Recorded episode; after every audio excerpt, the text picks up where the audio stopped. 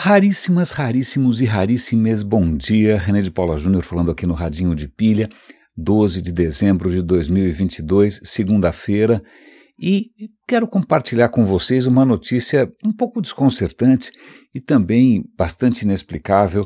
Né? O Radinho aqui, esse canal que a gente criou faz que, seis anos, já são mais de 1.500 episódios, ele teve lá seus altos e baixos, uma audiência um pouco maior, uma audiência um pouco menor, mas como ele sempre foi orgânico, né, como isso daqui nunca foi monetizado, não tem patrocinador, eu também, nenhum canal meu monetizado na verdade, eu nunca me pautei pela lógica comercial. A minha tese, ainda mais porque eu já trabalhei em TV, é que tudo aquilo que se pauta pelo Ibope ou pela audiência termina na banheira de gel do Gugu. Né? E como eu não vou ficar muito bem besuntado, não vai, não vai acrescentar em nada na vida de vocês uma visão dessas, aliás, por favor, não imaginem, apaguem isso da sua memória imediatamente é, eu sempre me pautei por aquilo que eu acho que faria sentido compartilhar com vocês. O que significa, eu acho que no começo, quando a internet ainda tinha uma certa lógica, né, é, antes dos algoritmos entrarem né, e transformarem a gente em aqueles personagens do Matrix, é, isso ainda dava uma, uma, uma, certa visibilidade, mas na hora que a gente entrou nesse processo de, entre aspas, seleção natural pelos algoritmos, que obviamente explicitamente, está escrito, literalmente, está hard-coded, está escrito no código, né? eles favorecem aquilo que provoca uma reação mais instantânea, mais sensacional, uma reação mais, o, o que eles chamariam de engajamento, né? qualquer coisa como o radinho, que não só é, tem, é, digamos assim, pautas é, não necessariamente muito populares, mas que também tem um formato muito longo e que também convida à reflexão tudo isso é, digamos, que entra naquela categoria ameaçada de extinção, né, desde que o meteoro dos algoritmos chegou. Isto posto, eu fico bastante surpreso que, subitamente, sem nenhuma razão que eu conheça, a nossa audiência subiu. Eu fico muito feliz, né? É, inicialmente eu falei, bom, quem sabe são robôs, né? Mas aí, na verdade, é o mesmo aumento em todas as plataformas, seja no SoundCloud, que está infestado de robôs, infelizmente, seja quem assina o RSS, né, quem usa, sei lá, Apple Podcasts, Google Podcasts, ou como eu uso o Pocket Casts, né, o aumento foi generalizado e eu estou tentando entender por quê. Né? O que tudo indica é que talvez alguém com uma audiência maior, ou muito maior, tenha de alguma maneira recomendado, ou eu em algum lugar tenha sido colocado em algum ranking, não sei, e que isso tenha servido de vitrine, eu não tenho ideia. Né? Então fica aqui, caso você seja um raríssimo né, novo, um, um raríssimo novo, é difícil conjugar isso, é, por favor, é, me dê alguma pista de como você nos descobriu recentemente. De qualquer maneira, eu fico feliz, nós estamos com uma audiência maior, é, é, agradeço e fico, a responsabilidade aumenta, é claro, né, sobretudo porque esse aqui é um exercício bastante diferente de outras ocasiões que a gente tem de se comunicar. Quando eu vou fazer uma palestra, que eu adoro, já fiz um monte, já fiz TEDx, etc, etc, volta e meia me chamam, pagam para uma coisa linda, mas quando você tem uma palestra, você primeiro, né, se você for uma pessoa responsável e não for simplesmente leviano, um batedor de carteira, você pergunta, peraí, com quem que eu estou falando? Né, quem é essa audiência? São estudantes? São, é, é o departamento comercial? É uma empresa que vende tijolo? Sei lá. Né, Para você ter uma leve ideia de, do que, que faz sentido ali não é? é? Mas também tem a questão do presencial, do fato de você simplesmente olhar a cara das pessoas e perceber ali as reações e, e tentar ajustar o discurso de uma maneira é, a mais rápida possível, é claro, para é, honrar essa ocasião, é, esse, esse encontro. Vamos chamar assim de encontro. Aqui é um pouco mais difícil porque eu estou gravando isso da minha cachola, sozinho, isso vai ser ouvido não sei onde exatamente, não sei quando exatamente, provavelmente muita coisa vai ser ouvida póstumamente. É, então, é um exercício que eu tenho que ser triplamente cauteloso, ainda mais porque muitas vezes eu acabo me empolgando, isso acontece quando a gente está sozinho, e acabo pisando provavelmente em alguns calos. Eu tenho uma, uma relação um pouco difícil com algumas áreas da, da natureza humana, né? por algum defeito de fábrica eu tenho uma profunda dificuldade em compreender sei lá, vários fenômenos, desde Copa do Mundo, futebol, passando pelo que, meu Deus do céu, uh, alucinógenos, e para quem mais que eu, eu, tenho uma certa dificuldade? Obviamente, qualquer coisa mística ou esotérica, e aí o que acontece, como a minha sensibilidade para isso é um pouco reduzida por algum fenômeno é, inexplicável, até agora é, eu posso é, ser indelicado ou eu posso ser desrespeitoso, então, para quem é novo nessa história, eu lamento se em algum momento eu ultrapassar alguma linha é, não desenhada no solo com clareza. Mas vamos lá. Segunda-feira, eu tenho que agradecer aqui, inclusive, uma raríssima Thaisa Bacarini, que aliás já fez parte de um papo raríssimo. Eu vou dar o link aqui. Papo raríssimo, é, faz tempo que eu não faço. Tá bom? Faz tempo que eu não faço. Papo raríssimo foi uma tentativa minha de vez em, de, de, de vez em quando, bissextamente, abrir o microfone para que raríssimos e raríssimas e raríssimas contem as suas histórias, contem onde eles estão, um pouco para né, a gente ter um sentido um pouco maior de pertencimento, para a gente conhecer histórias inspiradoras, né, para a gente não se sentir tão só, que convenhamos, nós estamos todos aqui numa saga bastante ingrata, né, que é uma saga que não sei se a gente vai chamar isso aqui de iluminista, mas a gente está tentando fazer alguma coisa aqui que não é pautada pelos nossos instintos mais baixos, nem pelo Excel. Né? está tentando fazer alguma coisa um pouco mais nobre, trazer à tona o melhor das pessoas, e isso isso não é uma coisa assim que eu hei de dizer das mais é, fáceis e gratificantes, requer uma resiliência extraordinária. Bom, pois bem, isto posto, é, eu de vez em quando abri, criava esses papos raríssimos e a gente conversou uma vez com a Thaisa, que está em Halifax, no Canadá, e eu lembro, eu vou dar o link aqui para a conversa, a conversa foi ótima. E eu fiquei, é, eu estava vendo notícias ali e tal, e de repente apareceu na minha, na minha, naquelas recomendações do Google um episódio mais ali na Primeira Guerra Mundial, mais de 100 anos, em Halifax. Eu falei para Halifax, eu já ouviu falar essa palavra? Eu falei, ah, acho que é onde mora a Thaís. Aí eu peguei e mandei a notícia e no fim ela me enriqueceu a história. Então eu vou começar por aí, justamente honrando né, essa participação, essa generosidade de, de, de alguém que faz parte da nossa audiência. E a história é a seguinte: pois bem, né, é, lá hoje você pega um avião né, e o avião atravessa o oceano sem pensar duas vezes. Certo? Certo. O oceano virou uma coisa a ser atravessada numa questão de 8, 9, 10 horas. Certo? Certo nem sempre foi assim. Mesmo, aliás, a gente já fez aqui um episódio uma vez sobre um aeroporto na costa, na costa atlântica do Canadá. O Canadá tem costa para os dois oceanos, claro, mas na costa atlântica do, do Canadá tem um aeroporto, eu já esqueci, eu vou resgatar isso, eu vou dar o link para quem quiser se aprofundar. É um aeroporto que ficou bastante conhecido porque quando começaram os primeiros voos transatlânticos, é, os aviões não tinham tanta autonomia assim, eles tinham um certo receio da gasolina não dar. Então, se eles quisessem, sei lá, ir de Nova York, de Londres para Nova York, por exemplo, é para não se arriscar ir até Nova York, eles davam uma paradinha nesse aeroporto no Canadá para reabastecer.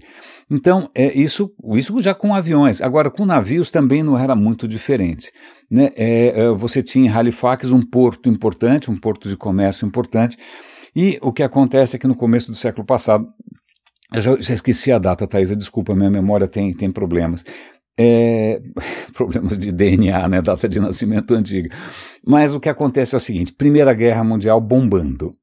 Primeira Guerra Mundial, você vai pensar o quê? Vai pensar naquelas trincheiras horrorosas, né, na França, na Bélgica, aquela matança indiscriminada, não é aquela hora que a guerra deixa de ser uma coisa gloriosa de gente com espada e passa a ser um triturador de carne, basicamente, não é?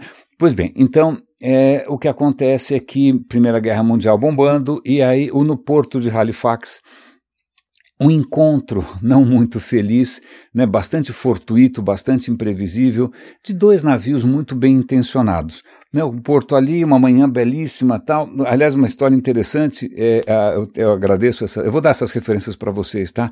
Uma delas, inclusive, é um vídeo em 360, super bem feito, você vai girando o celular, você vai vendo o que aconteceu passo a passo ali em Halifax.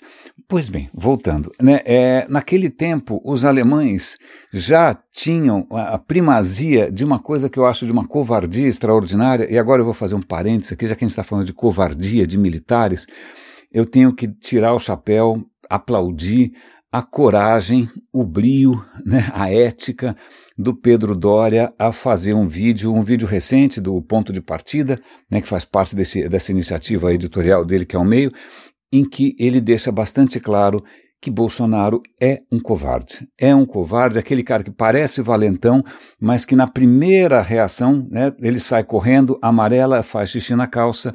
Seus filhos também são, obviamente, outros personagens lamentáveis. Ele faz uma radiografia da família Bolsonaro que é, é, é, é genial, faz justiça a esses personagens que são lamentáveis, que são grandes covardes, ficam ali com arminha, etc e tal, mas são os primeiros a borrar as calças.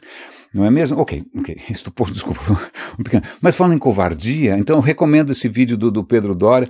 A gente tem que ficar feliz que a gente vive numa sociedade onde as instituições ainda permitem que alguém faça uma denúncia dessas ou faça uma colocação dessas sem correr uh, o risco de ser queimado em praça pública. O Irã acabou de matar dissidentes. Bom, então ainda temos aqui instituições funcionando, apesar do, aliás, mais um parêntese aqui, Halifax, desculpe, eu tenho que dar os parabéns ao jornalista Sérgio Augusto, que escreve no Estadão, ele fez um artigo extremamente interessante sobre fake news tal, e ele fez um grande avanço na ciência da antropologia, que é o reconhecimento de uma nova espécie humana, né? Você tem lá, tinha Homo erectus, Homo habilis, né? Depois veio o Homo sapiens e graças a Sérgio Augusto agora a gente consegue reconhecer a existência do Homo sapiens. O Homo sapiens é aquele, aquela, aquela estranha mutação da espécie humana, né? Aquela linha um pouco divergente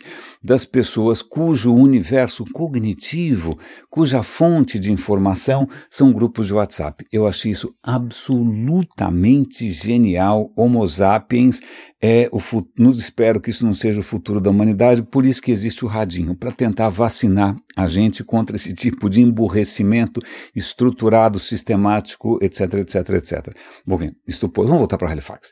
Pois bem, então, ali na Primeira Guerra, os alemães é, é, resolvem. Porque, imagina, metralhadora já é uma coisa covarde. Né, você vai matar um monte de gente que você não está nem enxergando direito lá longe, né, coisa horrível.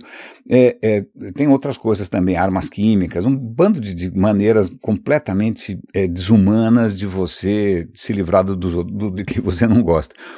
Pois bem, é, os alemães tinham ali feito uma inovação disruptiva que era o uso de submarinos. Então, mesmo na Primeira Guerra, os, os alemães já ficavam ali que nem lobos, né, pelos oceanos, com submarinos, afundando qualquer coisa que eles achassem é, que pudesse é, ali, ajudar seus inimigos.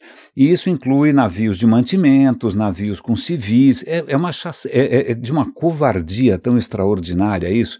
Né, você, a, o submarino, você está ali no navio feliz da vida, felizão, quando você menos imagina, um torpedo manda né, o navio para o fundo do do mar. Pois bem, o porto de Halifax, para se proteger dos torpedos alemães, toda noite ele, ele pendurava ao redor do porto, ao trampo, hein, ao trampo, uma rede de proteção justamente para evitar que os, os, os submarinos alemães atacassem. Então tá bom, então era uma bela manhã, os caras tinham suspendido a rede para os navios poderem circular. Dois navios ali é, chamam a atenção um deles é um navio cargueiro é, que está levando munições para os aliados, tá bom? Está levando explosivos, TNT, umas coisas que eu nunca ouvi falar, munição, bombas, está levando coisas para justamente ajudar os aliados a lutar contra os alemães, tá bom? Normalmente um navio desses, né, que está carregando explosivos, ele tem que se identificar, ele tem que botar uma bandeira. Pelo amor de Deus, mantenha a distância, porque eu sou né, uma bomba, uma bomba esperando. Bom, em suma. Mas como havia os submarinos alemães e os caras ficavam lá com aquele periscópio lá tentando identificar o que estava acima d'água, Imagina que o cara ia dar essa bandeira. Né? Então o navio não, literalmente não dava essa bandeira. Ele não, ele nesse dia fatídico, ele não tinha nenhuma identificação de que ele estava transportando armamento ou substâncias perigosas. Pois bem, lá vai esse navio feliz e contente rumo, acho que Bélgica, se não me engano. Pois bem, outro navio estava indo para a Bélgica, mas era um navio levando mantimentos, porque os caras estavam passando fome. Simples assim, mais ou menos como a Ucrânia agora está com a, a, a, vida virada de cabeça para baixo por causa de um maluco que conseguiu convencer um bando de loucos com uma narrativa completamente delirante. Isso acontece de vez em quando. Pois bem, esse navio de grãos estava levando grãos também para a Bélgica. Aí o que acontece na sequência, eu vou. Depois vocês assistam, o vídeo 360 é muito bem feito. O que acontece é que na hora que os, né, tem, você tem regras ali, eu imagino, né, ou melhor dizendo, eu acredito, porque eu, eu não sou necessariamente uma figura com uma grande afinidade pela suspensão e meio aquoso. Eu não sou, não sou muito assim afeito a, a boiar. Pois bem, então é, essas, esses navios têm regras, né? Como se fosse ali um tráfego, não é um tráfego aéreo, é um tráfego marítimo. Pois bem, é, estava ali saindo esse navio com, com a carga de alimentos, e aí de repente um outro navio cruza, sem mais nem menos, sai do nada, faz uma, uma, sei lá, o cara leva uma fechada, e navio não tem freio. Não sei se vocês já pararam para pensar, mas não adianta puxar o freio de um navio, porque mesmo quando você desliga o motor, o cara continua indo com uma inércia danada. Você pode tentar reverter o motor, mas, cara, parar um navio é uma coisa que requer uma certa antecipação. Ele não, você não tem uma freada brusca no navio. Pois bem, o cara fez uma manobra de louco, aí o, a, o capitão desse navio cargueiro tomou uma decisão difícil de entender, ele resolveu entrar na contramão. Falei, pô, para escapar eu não quero bater com esse maluco, eu vou entrar na contramão, mas vai dar tudo certo. no final dá tudo certo. É, que é, é uma das expressões que, que acho que tem, um, talvez, é, é, engraçado como algumas filosofias têm um impacto profundo na história humana, e uma delas é essa frase, que é horrível, no final tudo dá certo, se não, se não deu certo ainda é porque não terminou. Bom, essas é famosas últimas palavras. Pois bem, o capitão deve ter vindo com essa frase nefasta e vai dar tudo certo. Aí ele entrou na contramão. Aí o que acontece é uma sequência de manobras meio improváveis quando os dois navios percebem, o navio de carga e o navio de munição, eles estão em rota de colisão. Aí o navio militar, ele fala, deve ter falado, olha meu, sai da frente pelo amor de Deus. Eu falei, eu não vou sair nada, é, não tinha nenhuma bandeira indicando que ele teria prioridade, porque ele deveria ter. Eu sei que, bom, os dois não conseguem entrar numa, num acordo a tempo. O que acontece é que o navio cargueiro, eles tentam diminuir a velocidade, ele acaba batendo no navio é, cheio de munições. A colisão é praticamente em câmera lenta, mas foi o suficiente para o quê?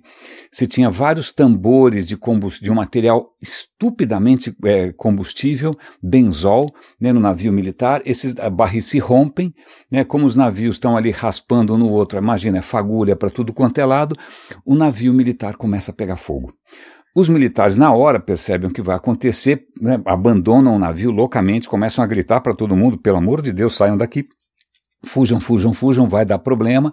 Né? E isso, obviamente, muito perto da costa de Halifax. E as pessoas ali levando a sua vidinha, etc e tal. Bom, aí o navio começa a pegar fogo e as pessoas que estão na costa, ó, oh, um navio pegando fogo, ó, oh, e começam o quê? A olhar na janela, a se juntar na rua, a se juntar no porto, né? Sem perceber o que, que vai acontecer. Bom, o que vai acontecer em questão de minutos é que acontece uma explosão cataclísmica boom, uma explosão tão branca, tão intensa, que muita gente ficou cega. Cega não só por causa da luminosidade, claro, mas também por causa de estilhaços, o cara estava na janela, os vidros.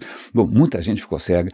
É, 800 pessoas foram vaporizadas simplesmente não deixaram vestígio. Então, praticamente mil pessoas morrem naquele momento, 10 mil quantos ficam feridas, depois não sei quantas outras ficam eh, eh, em situação absolutamente precária, e isso no inverno canadense, que não é que é a coisa mais fácil do mundo para você sobreviver. Né? É, nós somos criaturas bastante é, despreparadas para um clima desse. Uma catástrofe uma catástrofe, é uma soma de pequenos erros, é difícil saber como é que as coisas poderiam ter sido diferentes, mas o que é interessante, o quanto isso marca é, uma comunidade. Então é muito interessante porque isso acabou dando, uh, uh, fez com que o, uh, o, Canadá, ou pelo menos aquela região ali, criasse uma, uma um instituto para cegos. Você não tinha naquele momento nada dedicado para pessoas que tinham perdido a visão adultas, você tinha um começo disso para crianças, mas tanta gente perdeu a visão, ou por causa do clarão, ou por causa dos estilhaços, que realmente eles criaram uma instituição que hoje é exemplar e tem uma história super legal. É, também tem uma história curiosa. É, Boston, que fica muito perto dali, quando soube da história, mandou uma ajuda humanitária gigante, esqueceu algumas diferenças históricas, porque na época da, da, da independência americana, a cidade de Halifax é, era ligada à Inglaterra, se tinha loyali, legalistas e assim vai. Tinha uma rivalidade histórica, Boston passou por cima disso, ajudou muito Halifax a se recompor, e em retribuição, desde então, há mais de 100 anos, Halifax todo ano manda para Boston uma árvore de Natal. Né? É, então, ou seja, caso você tenha visto em algum lugar que Halifax mandou para Boston uma árvore de Natal e tenha achado essa generosidade um pouco inexplicável, então saibam que tudo isso acontece por, aconteceu por conta de, né, de uma solidariedade aí que fechou os olhos para qualquer rivalidade, para qualquer rancor, para qualquer ressentimento. Né, é uma coisa que aconteceu num momento tenebroso da história humana, que é a Primeira Guerra Mundial. Então, veja só, estou aqui um tempão falando de, por, com uma história é, bastante, é, sei lá, provavelmente desconhecida de quase todos nós, que foi contada por uma raríssima que fez parte de um papo raríssimo. É, Thaisa, muito obrigado. Mas eu tenho mais algumas histórias para contar aqui. Eu, eu, eu, não sei se eu já comentei com vocês, é, eu, o LinkedIn, há, há algum tempo, ele, ele criou a possibilidade de você escrever artigos. Ok. Né, no começo, nos primeiros artigos que eu escrevi, eu tenho bastante gente conectada no LinkedIn, sei lá, porque eu trabalhei em multinacionais, etc e tal. Então os artigos no começo, puf, bombavam, milhares de visualizações tal. Bom, é a hora que todo mundo começou a fazer artigo. Obviamente, agora se eu consigo 100, eu me dou por feliz. Né? Mas aí o que acontece? O LinkedIn lançou a, a newsletters. Você podia transformar os seus artigos numa newsletter que as pessoas podiam se cadastrar. Curiosamente, né, hoje talvez o meu canal com maior né, repercussão, com maior visibilidade, é newsletter, que é e-mail, é uma coisa ma maluca, né? Parece que gente, né, o e-mail ainda parece ter o seu papel. A gente vai falar daqui a pouquinho do rádio também.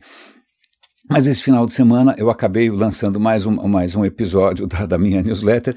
Eu estou contando isso tudo é porque não dá para deixar de falar do avanço diário diário. A cada dia eu fico mais boquiaberto é desses robôs que estão criando imagens, estão criando selfies, estão criando textos a partir de prompts. Então, um outro raríssimo, muito querido Thomas me mandou uns exemplos que ele fez ele perguntou assim, ele pegou um robô específico que é o Chat GPT. O Chat ele é, é, praticamente um robô de conversa. Ele funciona em português, inclusive, o que é bem assustador.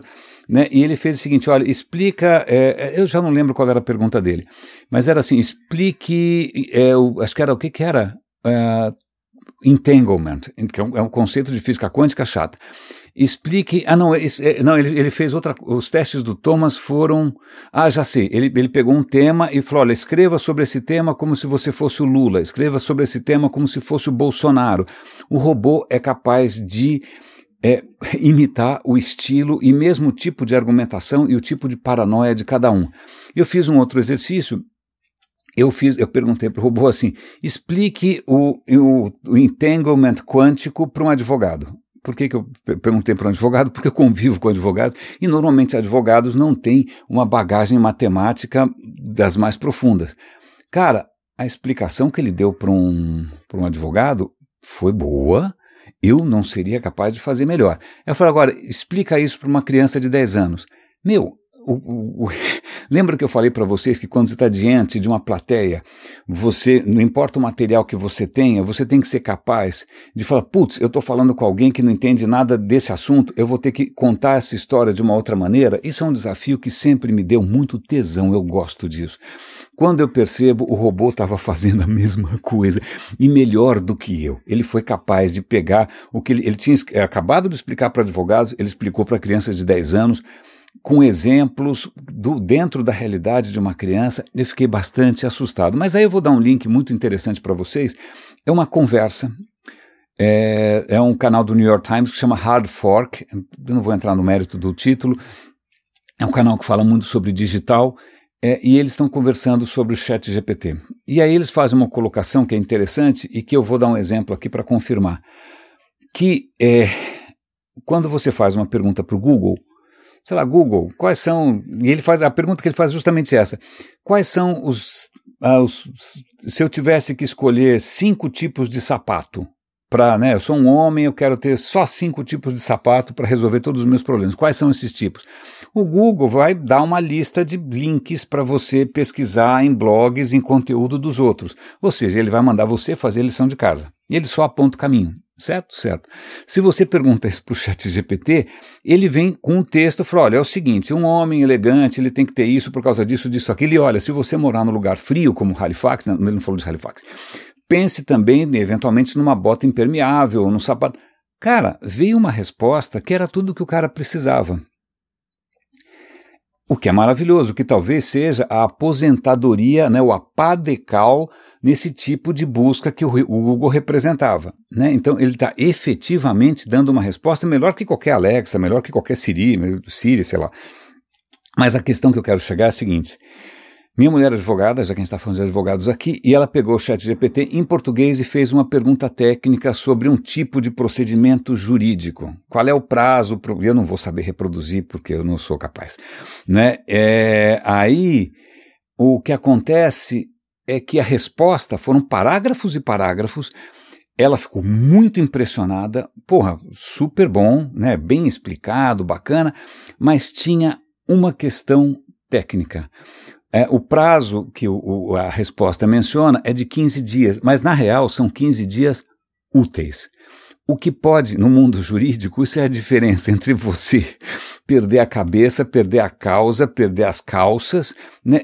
É uma diferença brutal, né? De 15 dias ou 15 dias úteis, mas veja, se, se um leigo, se eu, completamente mané, pergunto e recebo aquela resposta, para mim está valendo. Um robô me deu a resposta. Ela é super convincente, o português está impecável, mas a questão é: um, primeiro, não cita fonte nenhuma. Dois, não dá nenhum tipo de grau de certeza. Olha, eu tenho 40% de chance de acreditar. Ne não, ele dá uma resposta categórica, mas é categoricamente errada. Ele induz você ao erro sem pensar duas vezes.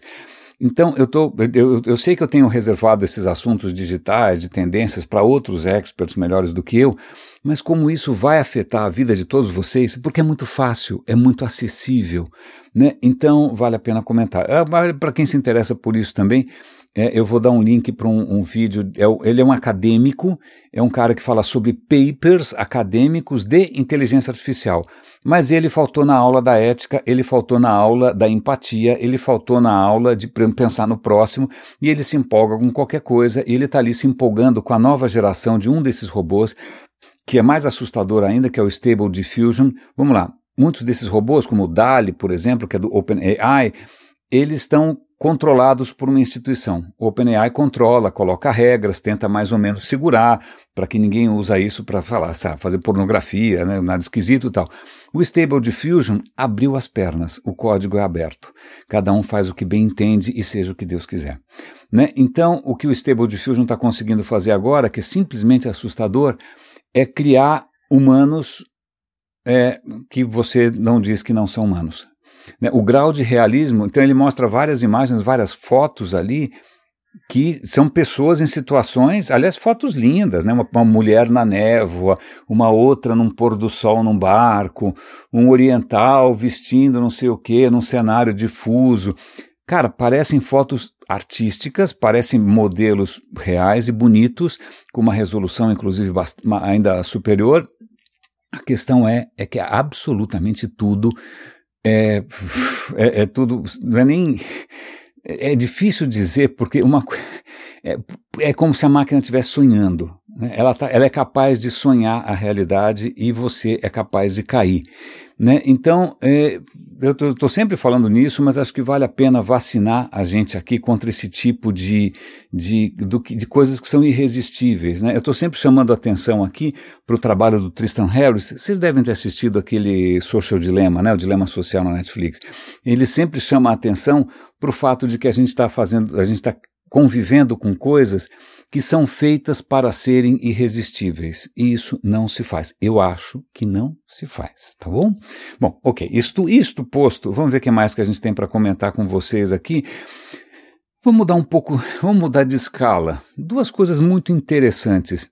É, eu, eu comentei recentemente que uma das grandes extinções, a vida na Terra é, é uma, é, digamos que tem uma história bastante atribulada.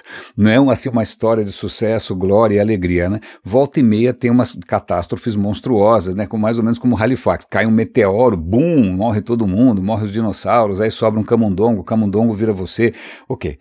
Então tem ah, várias extinções que a gente entende como aconteceram, mas algumas são especialmente intrigantes. A gente percebe pelo, pelos fósseis que aconteceu alguma coisa, e a gente não sabe muito bem por quê. Eu comentei recentemente de uma extinção provavelmente provocada porque a, as plantas descobriram como virar árvores, né, como criar raízes e criar sementes, o que é sensacional, se expandiram, né, mudaram a atmosfera, o oxigênio, que beleza, mas elas transformaram aquele, o, os primeiros continentes em terra, a chuva leva a terra para o mar, aí os nutrientes que vão parar no mar, né, que estavam na terra, vão parar no mar, eles provocam uma explosão de vida das algas, e as algas crescem que nem umas loucas e acabam com oxigênio e matam todo mundo. E que beleza. Então, que nada bom. Né? Uh, mas, aliás, tem até um aspecto que eu não tinha entendido muito bem, mas agora eu entendi e vou compartilhar com vocês. Eu já vou contar agora. Lá contava que, ok, as algas se multiplicam feito umas loucas e elas morrem e vão para o fundo.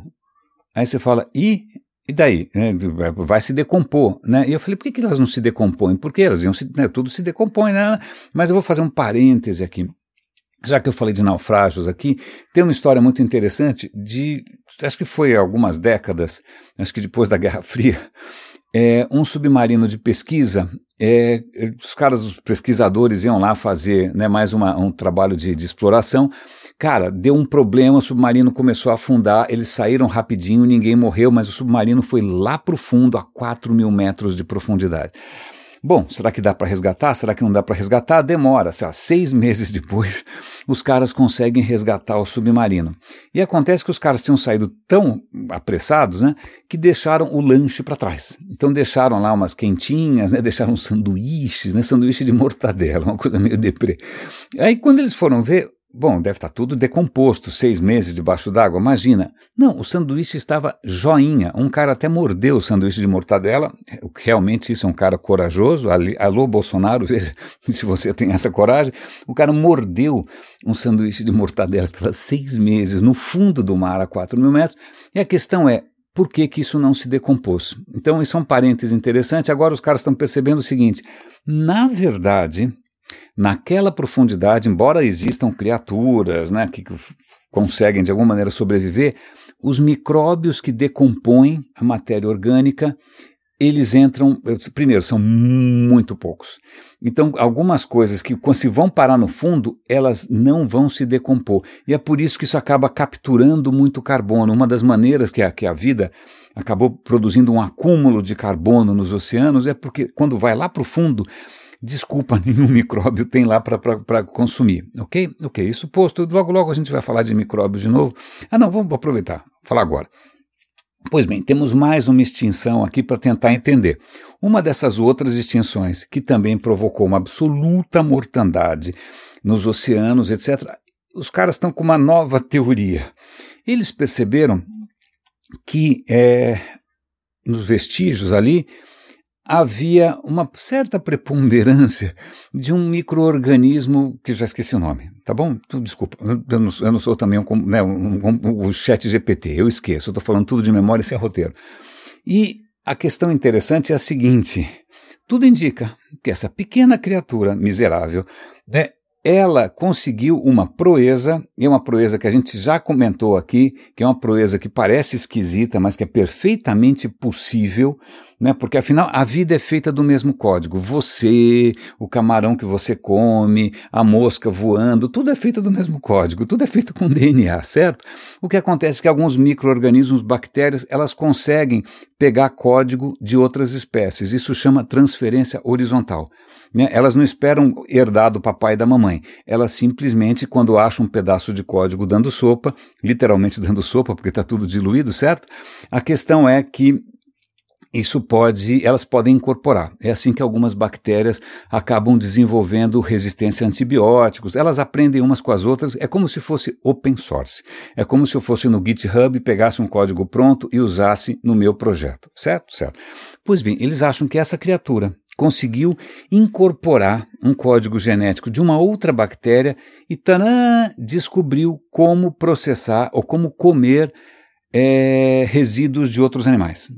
Descobriu, opa, de repente a bactéria, aquela, aquele microorganismo, quando via lá um cadáver ou, sei lá, restos de alguma coisa, não sabia o que fazer com aquilo, de uma hora para outra, com uma única transferência, ela passa a ser capaz de processar essa fonte que estava dando bobeira de alimento e oh, ela prospera imensamente. Qual é o problema? É esse metabolismo é, de capturar matéria orgânica libera metano metano. Então, provavelmente, à medida que essa, imagina, foi só uma transferência, ela engoliu lá o código de alguém, aprendeu um código, saiu reproduzindo que nem uma louca, comendo que nem uma desesperada. Isso produziu uma onda de metano. Metano tem um papel em efeito estufa que é 50, 80 vezes pior do que o gás carbônico. Então, veja só, talvez, veja como a, o equilíbrio da vida na Terra é uma questão frágil. Às vezes, uma coisa completamente sem mais nem menos pode provocar uma grande mudança. E, aliás, falando nisso, eu vou dar um link para um, um, um, vídeo de um. É um divulgador de ciência que eu adoro. O cara se chama Brian Cox, é um, é um inglês. O cara é super inspirado, ele é super poético tal. E dessa vez ele está fazendo um vídeo em que ele vai para uma geleira no Ártico. Macho? Realmente, eu, eu, pensaria duas vezes, tal. ia ver se estava no meu contrato, não, não, ia ter muito interesse em subir no. Não, mas tudo bem. É, o que acontece é que ele vai até lá para mostrar o seguinte: que o nosso planeta, entre outros zilhões de planetas pelo universo, é até então era o único em que a gente que a gente conhecia em que acontecia uma coisa realmente singular. Vamos chamar de milagre quase. Porque, veja, se ele está numa geleira, né, a geleira está ali se derretendo e caindo no oceano, então, naquele, diante dos olhos dele, ele está vendo a água em três estados ao mesmo tempo. Estado sólido, ele está andando em cima do gelo, né? estado líquido no oceano, aliás, no seu próprio corpinho, e, se ele olhar para as nuvens, em estado gasoso. Então veja, a Terra tem a temperatura e a pressão ou pelo menos né, faixas de temperatura e de pressão, em que a água ela fica entre esses três estados. Ela fica, às vezes, gás, às vezes água, às vezes gelo, e fica aí circulando em volta dessa faixa, que é a faixa em que a vida é possível. Né? E aí, obviamente, é, não preciso dizer que o que a gente está conseguindo fazer é sabotar isso. Né? Vou dar um link aqui para um relatório da ONU mostrando é, que os cientistas estão preocupados porque os recursos hídricos mundialmente eles estão a água disponível, a água doce, a água potável, ela está diminuindo. Por quê? Com o aumento da temperatura, Imagina, se você muda um pouco a temperatura, a água evapora mais, ela passa mais tempo no ar como nuvem, ela derrete o gelo, ela vai, vai produzir mais água, mais vapor, mais chuvas, mais extremos. E o que acontece? Os reservatórios de água doce, os cursos de água doce estão se esgotando no mundo, o que não é uma notícia boa. Então veja, a gente tinha ali um equilíbrio bastante delicado, bastante. Puxa, que a gente tinha que andar de joelho o dia inteiro, né? Para essas coisas a gente tinha que andar de joelho.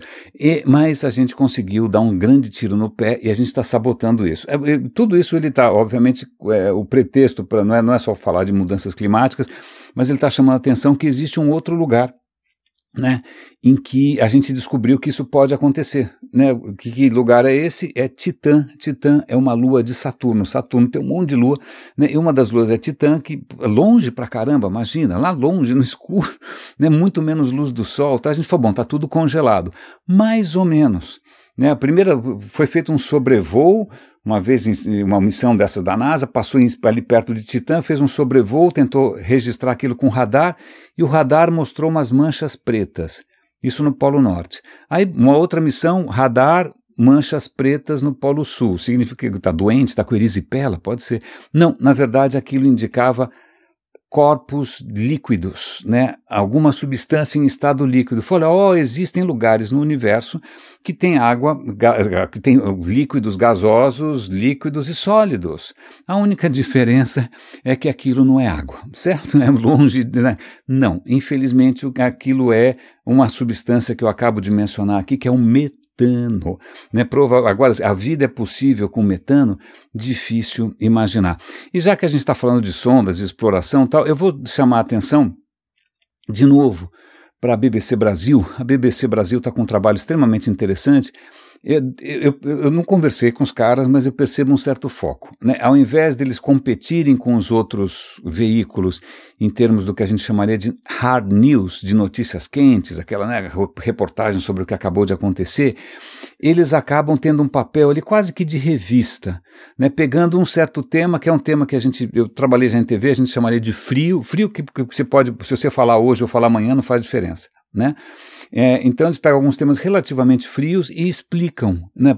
São temas de história, são temas de biologia, então eles têm esse papel de explicação e que é super didático. Eu, por exemplo, acabei de assistir aqui um vídeo sobre Fernão de Magalhães. Né? Eu estava comentando aqui sobre atravessar o oceano é, em 9, 10 horas.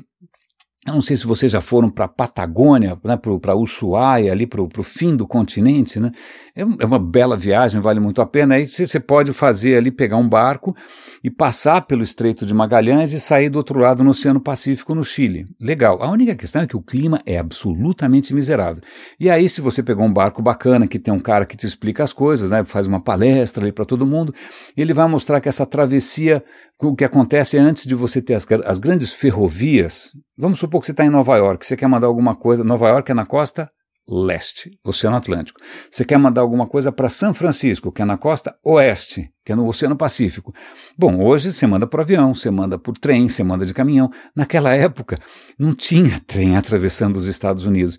Então muita coisa era, era de navio, o cara colocava as coisas no navio, o navio descia, atravessava o Equador, passava pelo Estreito de Magalhães, subia tudo de novo e ia parar em São Francisco, ok? É, parece uma coisa um pouco, é, digamos, eu ia fazer uma menção a uma certa etnia, mas deixa para lá uma coisa não muito esperta, mas é o que dava para fazer. E a viagem, como era viagem de veleiro, sobretudo, né, não tinha motor ainda, se fica sujeito às intempéries e é que essa viagem podia durar há três semanas ou três meses. Então, quando você ia fazer uma viagem dessa, tudo podia acontecer. Pois bem, Fernão de Magalhães, português, ele vai convencer os reis da Espanha de que, olha, você quer especiarias? Ó, tem a Ilha das Especiarias, que aliás eu não sabia onde ficava a Ilha das Especiarias, fica na Indonésia, tem um lugar que era chamado, chama Molucas, já esqueci. Bom, você quer ir para lá? Então, tem uma rota que os, nós portugueses já estamos dominando, mas se você quiser, eu posso me dar aí uns, uns, uns barquinhos, os naviozinhos, os marinheiros, eu vou pelo outro lado. Né? Ao invés de descer né, descer aqui pela costa da África e dar a volta pelo, né, é, não, eu vou pelo outro lado, que eles não sabiam muito bem se era possível. Pois bem, o rei espanhol concede ao cara cinco navios, um bando de acho que 250 pessoas, 250 marinheiros, e aí, meus caros, vejam a reportagem da BBC, porque é uma absoluta devastação. É uma tragédia. Né? Os caras, quando já chegam ali na, na, nas Américas, já começa a ter motim, os caras não estão gostando, acham que tá, vai dar tudo errado, querem voltar. Aí eles resolvem ir descendo, porque eles não sabem que, que dá para passar por baixo. Eles, eles acham.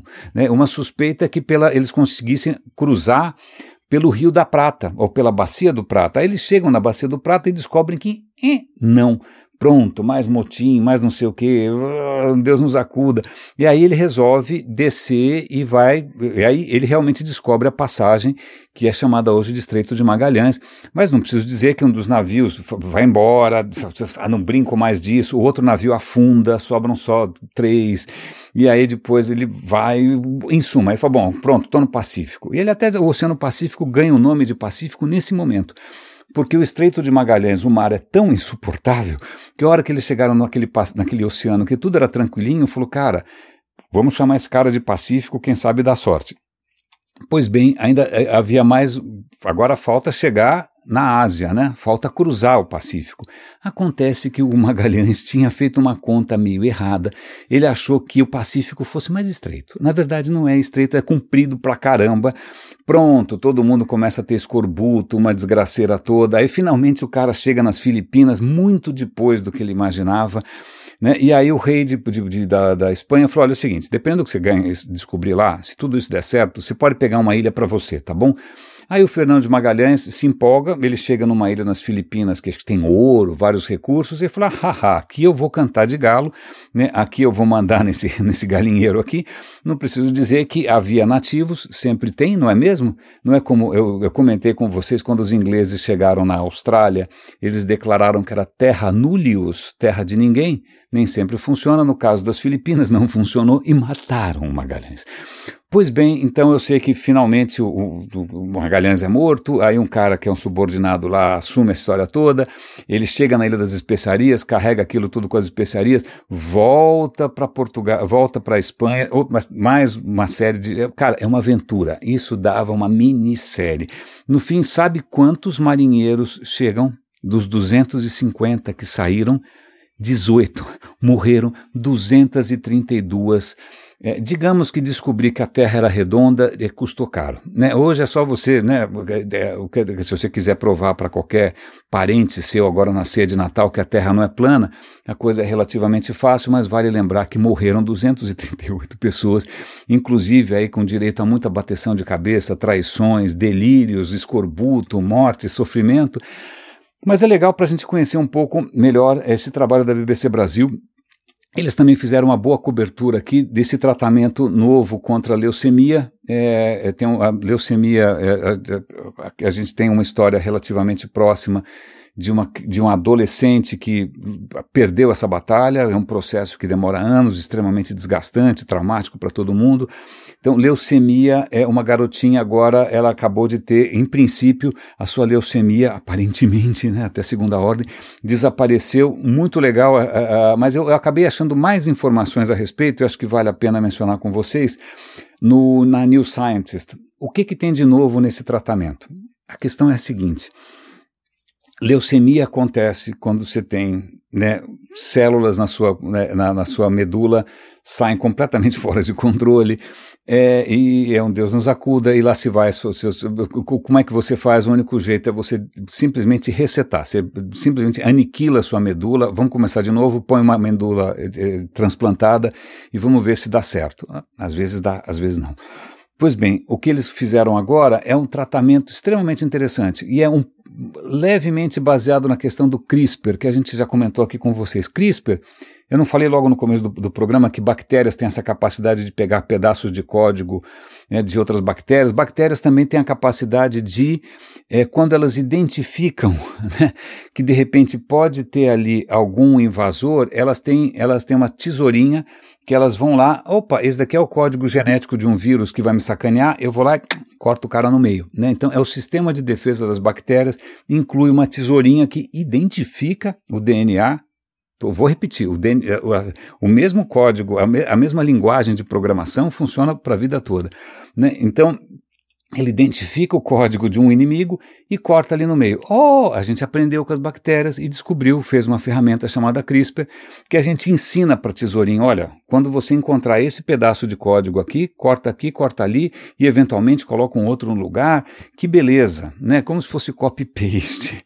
Então, tem vários tratamentos sendo feitos, vários casos de sucesso interessantes, mas nesse caso da leucemia, o que você precisava fazer, no caso dessa menina, eram quatro intervenções. Você tinha quatro mutações para serem corrigidas.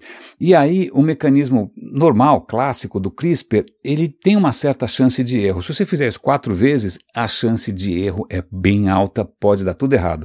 Nesse caso, eles fizeram uma outra, é, uma, uma, uma evolução do CRISPR, que ao invés de arrancar um pedaço e colocar outro no lugar e tentar juntar, né, qualquer coisa dessa de costureiro, você vai lá qual é a, você identifica uma letra, vamos chamar de letra. A gente convencionou chamar o código genético como um código em cima de letras. Não são letras, claro, são aminoácidos gigantescos. Para facilitar, vamos chamar de letra. Né? São quatro letras. Então, de repente, tem uma letra que está errada e é o que esse, esse CRISPR novo faz, que chama edição de base. Ele vai lá, ele não vai arrancar um pedaço, ele não vai trocar, ele vai trocar uma letra. Ele vai lá e plip, muda a letra, é como se fosse um corretor ortográfico. Então, esse novo tratamento é absolutamente é, é, é para ser celebrado, é uma absoluta vitória. Veja, a gente está conseguindo ter a precisão de identificar qual é a letra no código genético nosso, né, que é isso a gente aprendeu com uma bactéria, que você pode mudar. E aí o que, que você faz? Você pega as nossas células imunológicas, ensina, falou: olha, é o seguinte, ó, tira as células imunológicas da menina e ensina, fala, ó, eu vou reprogramar você aqui e você vai agora caçar os bandidos. Oh, aí ela se bota no corpo da menina e pronto, você ensinou o corpo da menina a lutar contra o tumor que ele era absolutamente incapaz de é, combater. Eu achei isso absolutamente sensacional. E agora eu vou meio para encerrar. Eu acabei me empolgando, eu tinha outros assuntos também, mas eu acabei me empolgando com alguns temas, espero que tenha valido a pena. Mas na BBC também tem um artigo interessante que chama A Doença dos Prêmios Nobel. Eu sempre falo aqui no radinho, vocês já devem estar um pouco enjoados disso, eu menciono uma palavra grega chamada ibris. Ibris é uma, um conceito grego que é quando as coisas sobem a cabeça e você fica achando que você está podendo, que você sabe mais que todo mundo, e aí você faz um monte de besteira. É isso, quando as coisas sobem a cabeça. Né? Você fica cheio de uma convicção que não corresponde à realidade. Isso acontece com todo mundo, desde os gregos tal. Mas o que é, é, esse artigo está chamando a atenção é que muitos prêmios Nobel Imagina, você está lá a vida inteira trabalhando sem muito reconhecimento, a ciência é uma coisa relativamente sem glamour, e de repente você ganha um prêmio Nobel, é um dinheirão, né, uma coisa quase vitalícia, você vira, você entra numa outra esfera, e o que acontece é que muitos desses caras começam a achar que a sua excelência num certo campo, que pode ser, por exemplo, física quântica, significa que você é um gênio em tudo. Não. Não, não, não, não, não, não. Então tem uma série aqui de prêmios Nobel que simplesmente se embriagaram com essa questão dos, dos, dos né, de, de ser o cara, um dos caras mais inteligentes do mundo, etc e tal, e começam a ter ideias de louco. Então tem aqui o Linus Pauling, que é um monstro da física, né? o cara ganhou o prêmio Nobel e tal, e aí ele, ele encasquetou que ele podia curar o câncer com vitamina C. É, não. Aí tem um outro cara aqui que é um dos pais do descobrimento do código genético, que é o James Watson. O cara, ele agora, ele é um defensor de ideias de supremacia racial. Aí tem, acho que quem foi? Foi o Pauli também, que acho que se envolveu, acho que com Jung, acho que não sei se eles mencionam aqui, e começa a se envolver com coisas esotéricas. Então tem vários caras que são prêmios Nobel, tem o Luc Montagnier, que foi o cara que conseguiu isolar o vírus HIV, ele também começou a ser um cara anti-vacina. Cara, tem um monte de cara em todas as disciplinas, mas é sempre a mesma coisa. Né? O cara confunde né, a sua excelência num certo campo. Isso me faz lembrar quando era criança, tinha um programa de televisão que eu odiava, que se chamava Xênia e Você. Não estou brincando, é, existia um programa chamado Xênia e Você era né, uma, que entrevistava Deus e o mundo. Eu me lembro que eu fiquei meio chocado. Eu era criança, ela chamou uma, uma poetisa que eu não lembro mais quem que é, e ela falou assim: Ó, oh, Fulana, você, como poetisa, portanto sábia, o que você acha de. E aí eu não lembro sobre o que a poetisa ia opinar, se era política econômica, o Brasil perder a Copa, tunelamento quântico. Eu não sei. Eu só sei que isso me deixou muito impressionado. Eu falei, pô, pensa só. Por que, que ela é sábia só porque ela é poetisa? E por que, que alguém sábio pode dar pitaco em absolutamente todas as coisas? Mas isso é alguma coisa que a gente não. a gente não resiste. A gente tem essa, essa, essa, essa fraqueza, essa, é, essa facilidade para se deixar encantar por gente que, em princípio, pode ser sensacional num certo ramo eu, eu, nosso tempo está acabando. Eu tinha uma história genial para contar de baleias, eu vou contar amanhã. Mas eu vou encerrar com, mencionando aqui com um podcast que eu comecei a ouvir, eu, eu vou ouvir hoje ao longo do dia, que é mais um podcast do Instituto Santa Fé, que fala sobre complexidade.